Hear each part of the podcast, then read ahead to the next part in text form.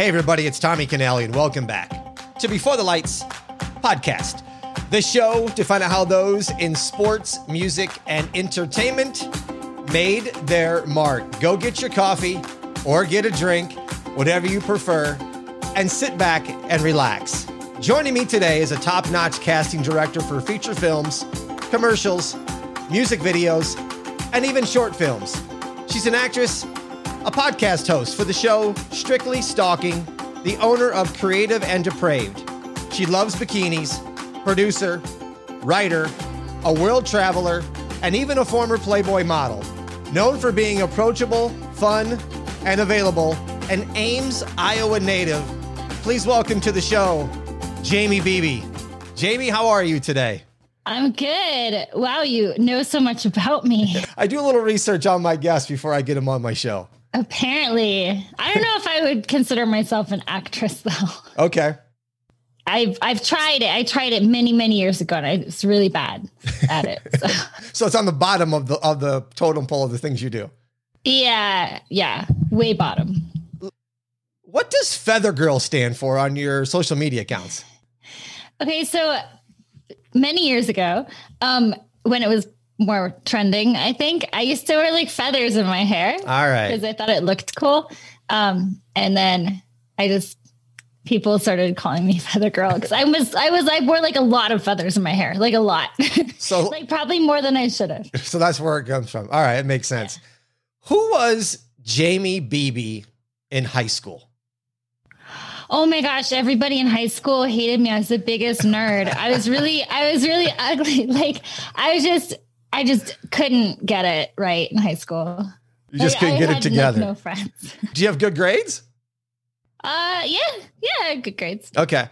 From like I said, I did some research. At age 17, did you take off and follow the band Phish? well, I I graduated high school okay. when I was 17. Um, and I actually wanted to follow the dead, but that was the year that Jerry died. So I couldn't. So yes, I did follow Phish for a little while. Um, it was fun. How long did you go site to site with them? Oh gosh. Um, you know, I would jump on and off the tour a little bit here and there. Uh, but it was a while. and what was the whole situation that you and why did you organize a topless march and end up getting arrested for it? Wow, you can find out anything on the internet, huh? There's a lot out there, girl. Um, you know, it was so long ago. Um, I just it was a it was a hot day and um you know, they were there were people on campus um like protesting women in school like they were like radical um religion people okay. i guess we'll call them right. and they were like they're like women shouldn't be in school women shouldn't do this women shouldn't do that and i was outside trying to study and i don't know i was just you know a kid and I was like, well, women can do whatever men can do. And it was a hot day and all the guys had their shirts off. So I took mine off. And then um, I did get arrested for that. But um, uh, the charges were like dropped because actually it, it's not really that illegal to do that. And then, so before the charges were dropped, though, I did organize like a topless march. And that's kind of how that came about. To get some people to follow you? Yeah, there was quite a few people. Yeah, equality. All right. Yay. I'm I'm sure there was some gentlemen that didn't really care that you started the march either. right, right. Um, there's there's a lot of people there. I mean, I I think uh, you know I do believe in equality. Would I do that today? Probably not. But um, you know, back then I was much younger. Sure. What was your initial career outlook? I see that you went through Iowa State and end up you went to Columbia College in Illinois. I'm a former Illinois native myself. So, what was your original career path? Oh gosh, there's been so many. I don't even remember. Um, I know when I was at Iowa State, like I wanted to do journalism and stuff like that for a while. And then um, after I left Iowa State, I actually graduated from Ohio University with a degree in photography. And then my master's is from Columbia with a degree in music management.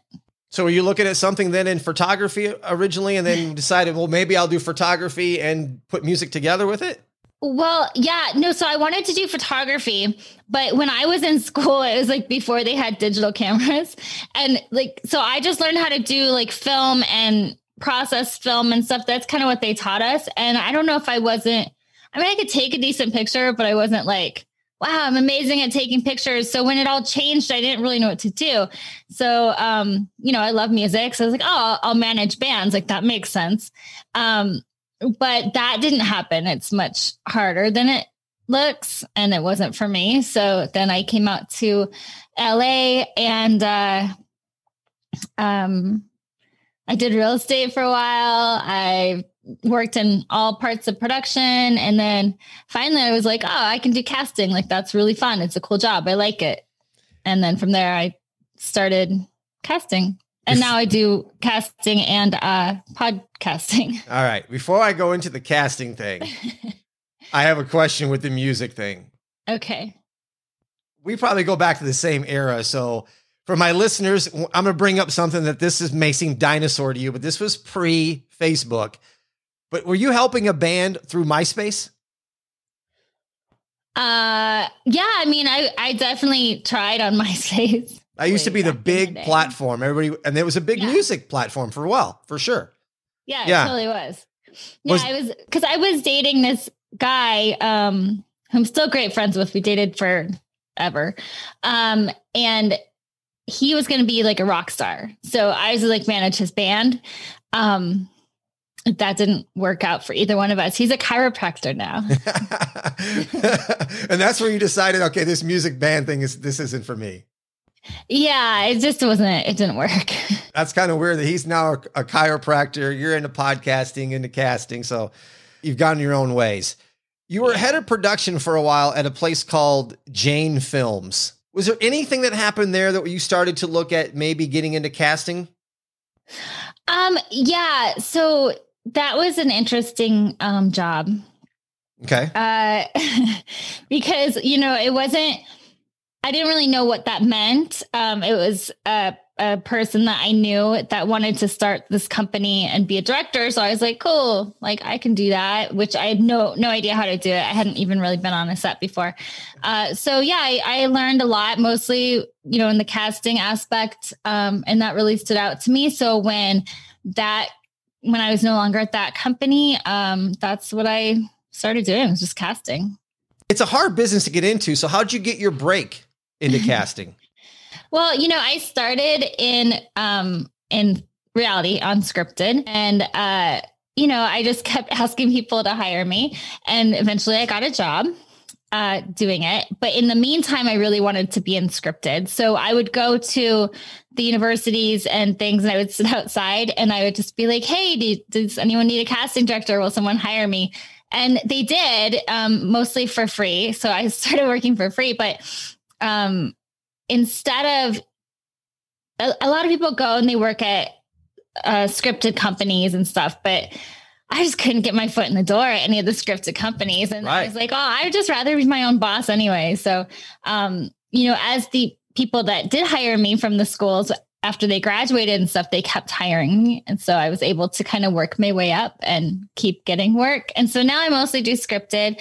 Uh, every once in a while, I'll jump back into an unscripted show, but um, mostly scripted. So you just having a break, you basically created your own. You know, you just kept yeah. persisting and finally just said, hey, I'll do it for myself. I can do this. I think I know what I'm doing. Is has it been lucrative for you? Yeah, no, I, I do really well. I love it. Um, I think I'm good at my job. So it works, you know. What are the pros and cons of being a casting director? Oh gosh, um, there's a lot of pros. Uh, you know, everybody kind of likes the casting director. I think, like, it's a good job. Like, you're giving people um, a job. You know, you're like, hey, you got the role. This is great. Everyone's excited, um, and also everyone just kind of has to be nice to you because it's a bad look if you're not nice to the casting director. you got um, no shot then. yeah, so I kind of like that. That's kind of my thing. Um, and you know, it's it's so exciting to be creative and be on the creating end of things. Um, you know, I, I like to create things. It's and that way, like the creative side that I do is kind of not um you know, I I'm a great writer and stuff, but like that kind of stuff never worked out. So just like a whole different way to create something um, by like using other people and like seeing people and then putting them in that role and then seeing it actually come out and and work is really really cool. Um, so yeah, there's lots of great things about my job. I'm trying to think of bad things. Are there uh, any bad things? I mean, no, not really. Like I really love it because if I didn't, I just wouldn't do it. I'm very um decisive in that way. if I don't like something, I'm I'm out. But um yeah, so I don't there's not really any any cons to it. I mean, it's it's a nice flexible job for me. When did you decide to go on your own? How long you been doing this on your own? Um like on and off for 10 years. Um, okay. You know, mostly I've been doing casting for 10 years. Um I've worked for companies in there, in between there. Um, I work a lot for Meadow Flowers Media when I was doing unscripted. They're a great company to work for.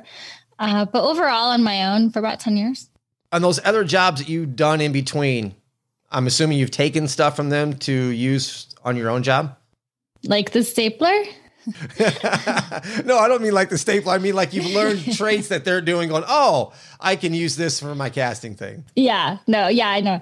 Um, of course, yeah. I learn. I learned something at every job that I've done because every every job is different. Every project is different. So it's you learn every single time for sure. Okay. Before we go deep into the casting, everybody out there, you're looking for the best deals for Vegas go to my website, beforethelightspod.com, click on the vegas.com banners. You'll get the best deals for vacation packages, hotels, shows, the whole nightlife, anything you need in Vegas. Yes, it is not like it was pre pandemic, but Vegas is still going out there. So go to my website, beforethelightspod.com, and click on the vegas.com banners.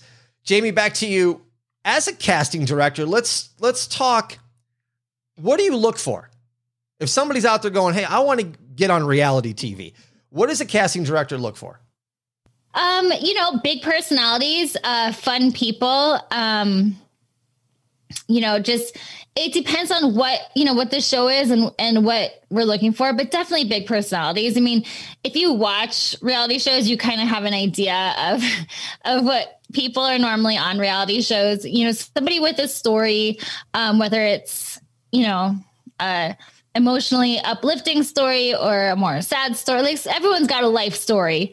Um, you just kind of got to figure that out. And, you know, when you apply for a show, if, if a casting director does call you, you know, let them see the best part of you, the, the big personality part and like the cool part and whatever your story is, just kind of be an open book.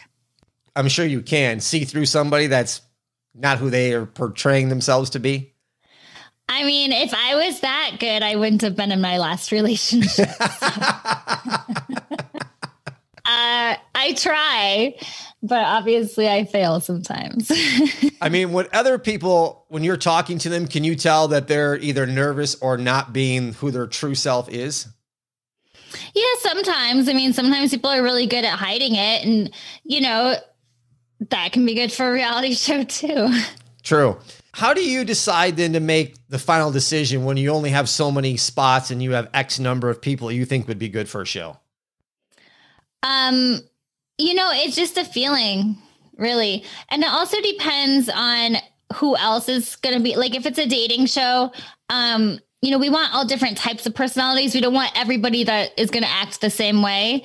Um, you know, because we need a little bit of conflict and a little bit of, you know, people that get along and don't get along and all that kind of stuff. So it really depends on who else I've got um, that I'm looking at and and who's going to fit together in the right way that the show would need. Is it your job then to call people and say, "Sorry, it you didn't make it," or does somebody else do that for you?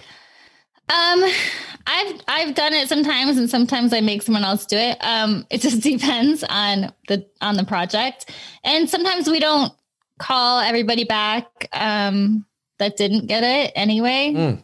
I guess we kind of ghost them. But. Okay, so they find out by not finding out. Just, yeah, not on purpose. It just depends on how far along in the casting process you get, because um, we get thousands and thousands of people that submit. Um, you know, and then we talk to hundreds and hundreds to get down to like 10. So we can't call everybody, but if you get further along in the process, we definitely do. So how long does it take then to cast a show? Um, it just depends. It's always different. Sometimes I can, you know, it could take a week or two and sometimes a month or two. People are coming into be interviewed for the show and you're narrowing it down and narrowing it down. Do you guys take alternates? Yeah, yeah. Okay. We always have backups. Always have there's backups. always backups just in case. Um, you know, there's a lot of tests that you have to pass, like especially for the ones where, you know, you're gonna be on a deserted island with like 20 other people or something. Um, you have to pass, you know, the the mental health tests and the physical tests. And, you know, we don't want somebody to get there and then, oh, they're probably gonna kill the other people. So we have to be a little bit careful with that. So we definitely have Okay. other people as backups. I didn't know if you had alternates or if you called back people that you previously had said no, going, "Hey, we got a spot. We'd like to talk to you again." Sometimes, yeah. Sometimes, yeah, you have to do that. Mhm. Have you ever just walked up to somebody on the street and went, "I think they might be a fit for what I'm looking for"? Yeah, well, that's you know how I used to. That's how we did casting. Um, Oh, okay. Especially like like more years ago before social media was so prevalent. Uh, you know, we did street recruiting all the time, where we'd walk around and like look for people and be like, "Hey, do you want to be on this reality show?" Um, Do they believe you, or they think you were crazy? yeah, no, the, I mean, a lot of people, I mean, it, you know, it's LA, but a lot of people would be like, okay, yeah. And then I'd get their info and, you know, go from there. But um, now, well, especially with COVID, we don't do that. Um, but I don't really, yeah, I mean, we haven't done that in a long time. I haven't, because I haven't really done a lot of recruiting people off the streets lately. Okay. but- Are you? Yeah. Do you always then look at people differently since you're a casting director for whatever reason, just because of your job, and go, "All right, I'll put that one in my file," or I think they might be a fit for this show, or do you? I or do you online see somebody and go, "Wait a minute, that person might fit what I'm looking for"? Yeah, You yeah, do? of course. Um, especially like you know the beginning part of COVID and quarantine when we were all sitting at home. Um, you know, on the scripted side of things for films and whatnot, I would watch like people doing the monologues on Instagram and stuff, and like, oh, like this is a a great actor that I wouldn't have seen otherwise. Um, and you know, I put them all into a little special folder and keep them in my mind. So yeah, I, I mean, I, I'm always looking. Okay, that's that makes sense. What's the challenges of finding then the right people for the right project, or do you get people that you that could cross over and be in maybe multiple projects? You're trying to figure out what's the right one for them. Yeah, I mean, it depends on if you're talking about scripted or unscripted. Um, you know, for unscripted, we use actors for uh, over and over all the time, um, and I like to do that. I like to use actors that I know um, for a variety of reasons. Because if I know them and you know they're cool and they're great actors, then I feel great about putting them into something and pushing them for something. Sure. Um, for reality shows, you know, it's hard to get like a second reality show. Um, like if you do a dating show, uh, they're probably not going to have you do a, uh, another dating show. I mean, unless it's within the same realm, like Bachelor, Bachelorette. You know, sometimes they'll bring people back. Um, I think Bachelor in Paradise, they did, they were doing that. Um, but yeah, for reality shows, like it's a lot of times it's more of a one and done type deal. Okay. But do you have a hard time sometimes looking at somebody that could go into multiple shows that you're casting for and figuring out what's the right one to put him in? Yeah, I mean, it just depends. You know, I'll interview people, and sometimes they're if they aren't for that show, I'll keep them in Mm. my folders, and then they are for they are good for the next show. Especially if they have a great personality, um, but maybe you know, like for dating shows, like we're looking for a specific look or height or whatever it might be, um, and so they don't fit that one, but they might fit the next one for sure. I do that all the time. So, what do you prefer to cast for the most? Um, you know, I I like everything to be different. I get bored really easy, so I like to flip around and do um everything, you know. Uh, and that's kind of the great thing about casting too is that it it's always a different day. Like my days are never the same. Okay. So yeah, I, That I makes like it to do interesting. everything. What kind of is there advice or tips you can give to listeners out there that are, are looking at applying for a reality TV show? Is there something in the application that can grab a casting director's attention to get a call? You know, for me, like I hate when it's it, they use like really weird bad grammar. Like just write out YOU. It's an application. Like, don't just write the U. Like, I don't know why people do oh, that. I gotcha. They really do that. Yeah, yeah. Um, like I don't care if they use cuss words or like some kind of slang slang because that gives um a little bit of personality in there. Um, definitely looking for personality, but like the grammar thing, like I don't get it. Like, why can't you just write the words out and like use correct grammar? Like it just boggles my mind. Um, and I think that's more of like the younger generation. so I just age myself. I did. Um, yeah, I don't know.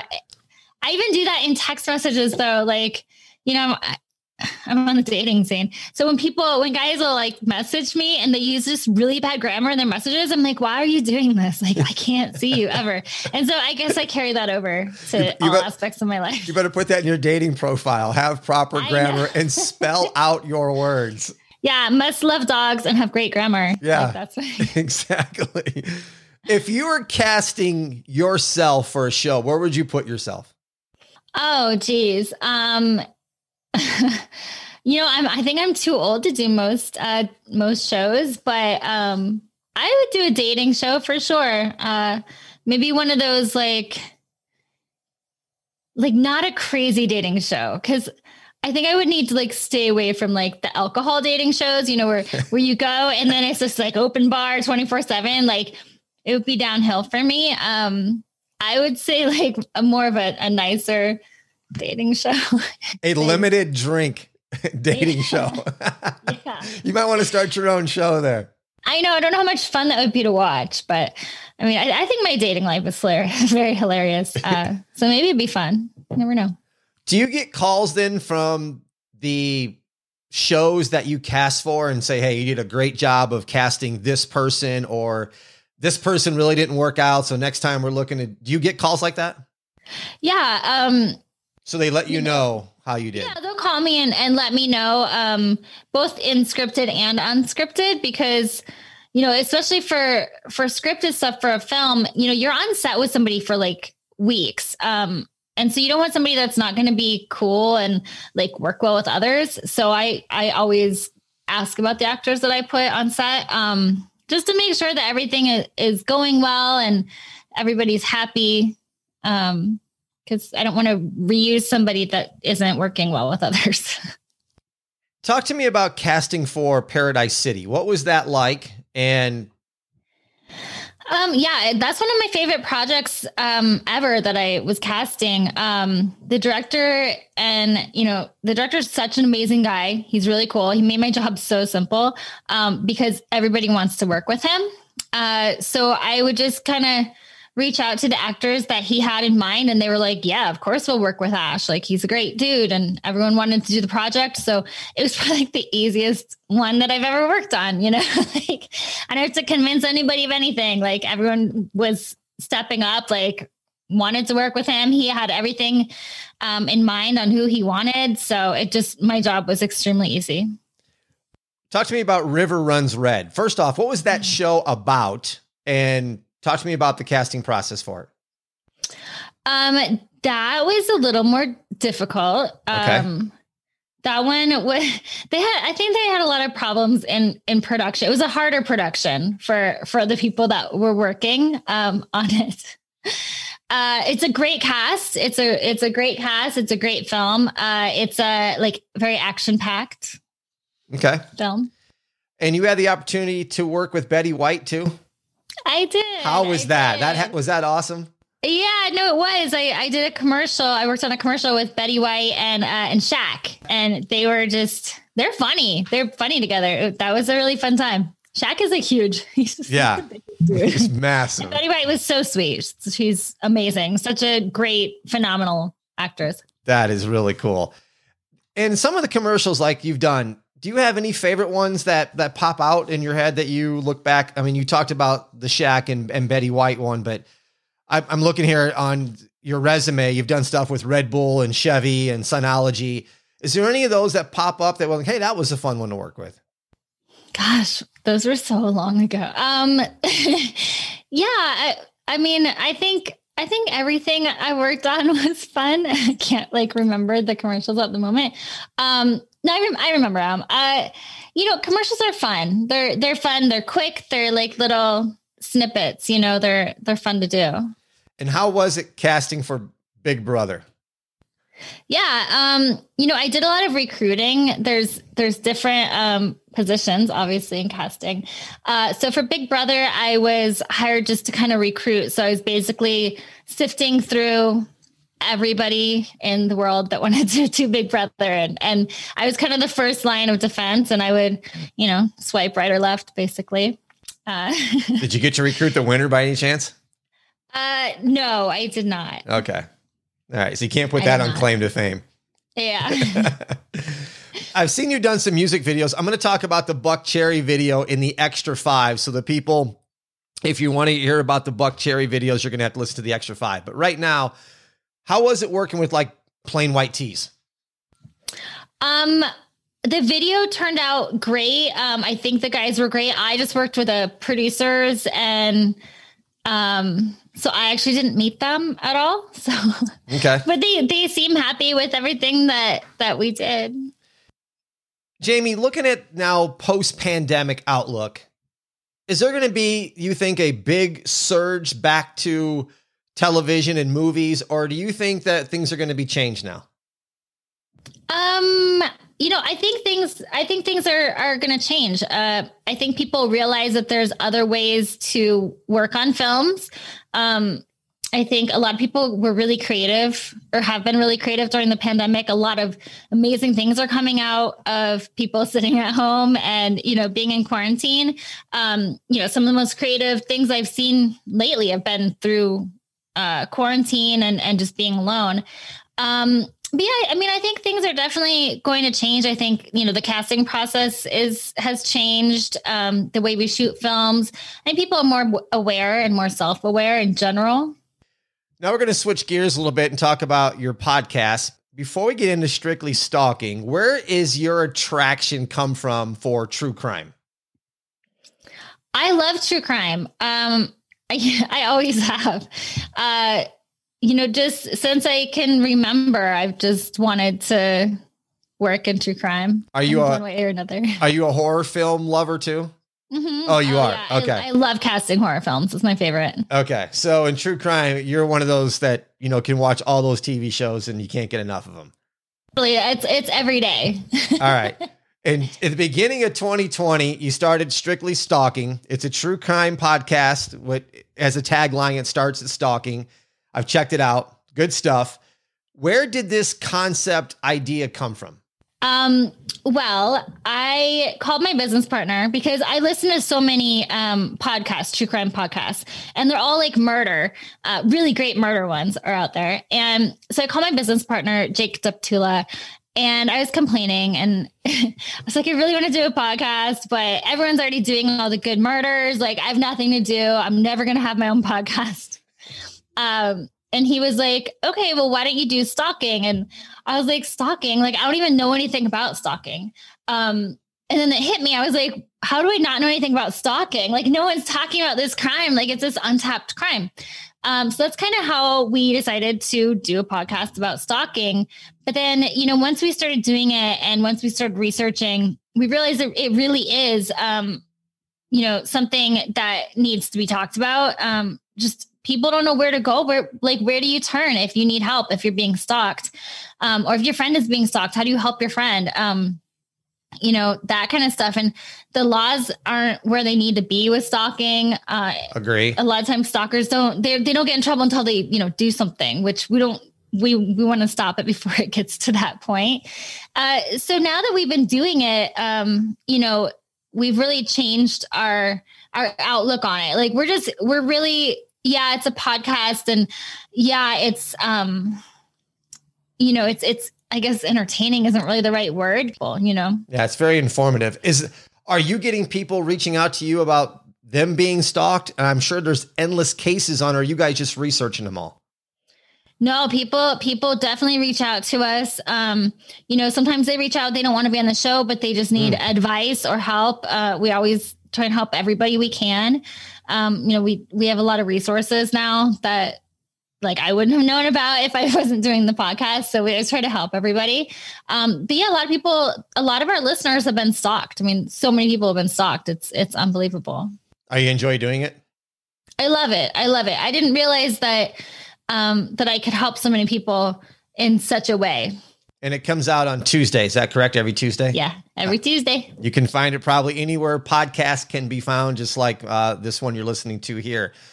How far in advance are you are you guys doing? Are you recording? Um, it just depends, but you know, a few weeks. Back into the whole concept idea.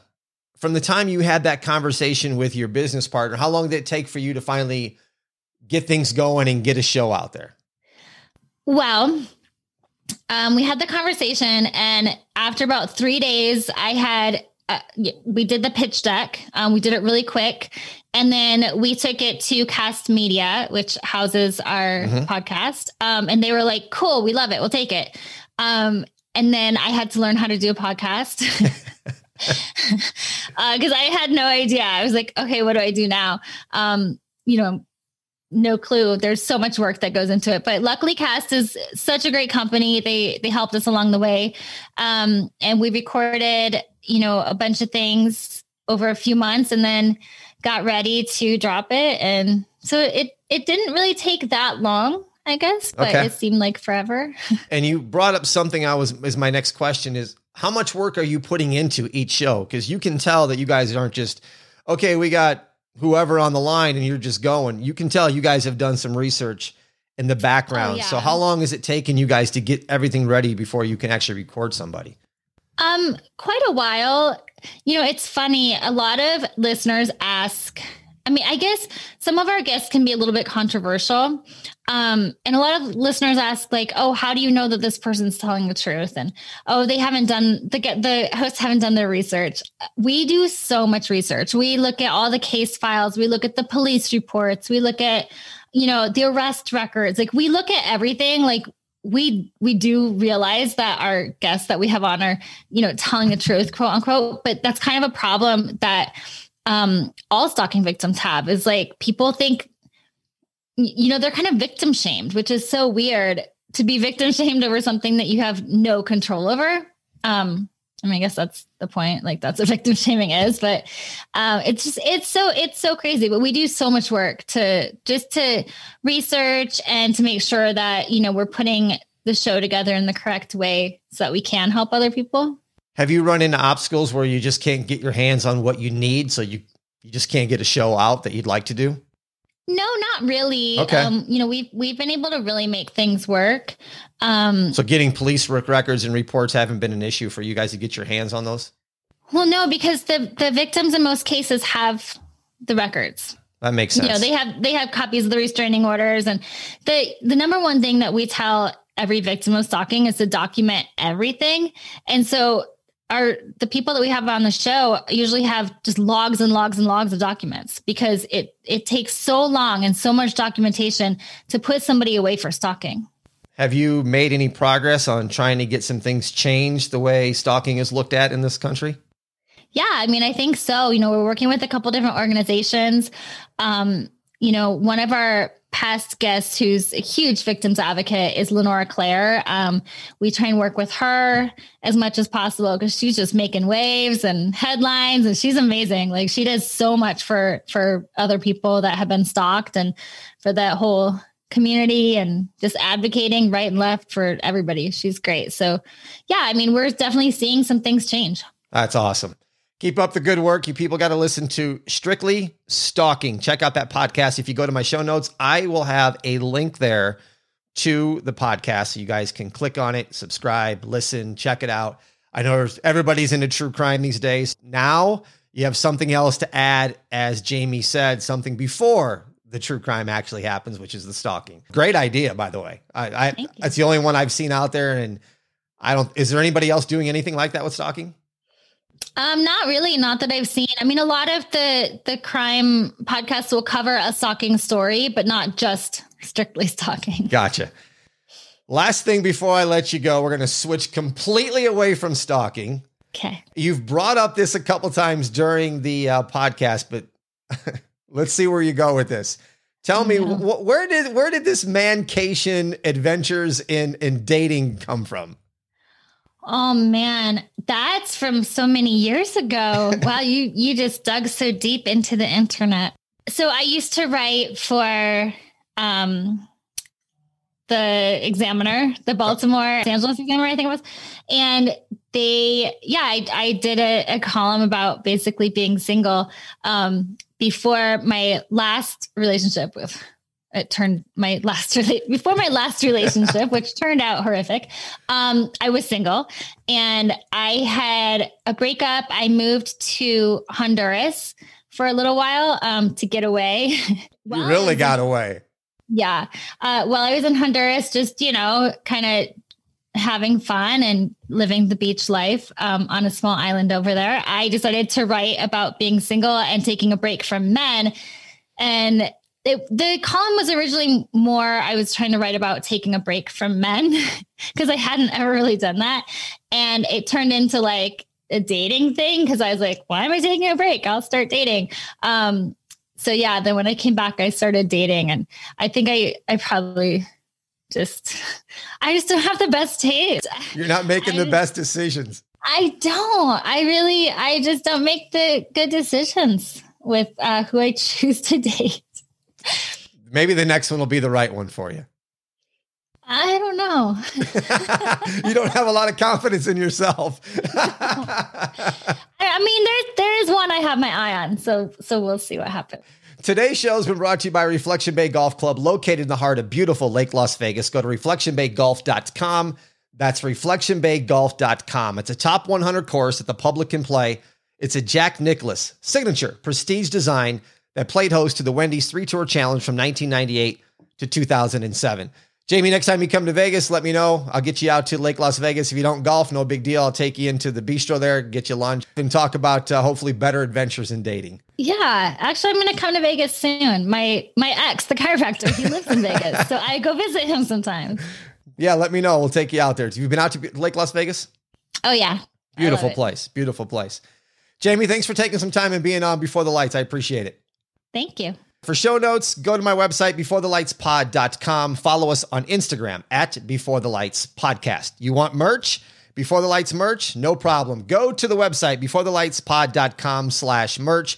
Check out all the apparel there. Thank you for listening to Before the Lights. I'm Tommy Canale. And until next time, everybody, a salute, a chin chin.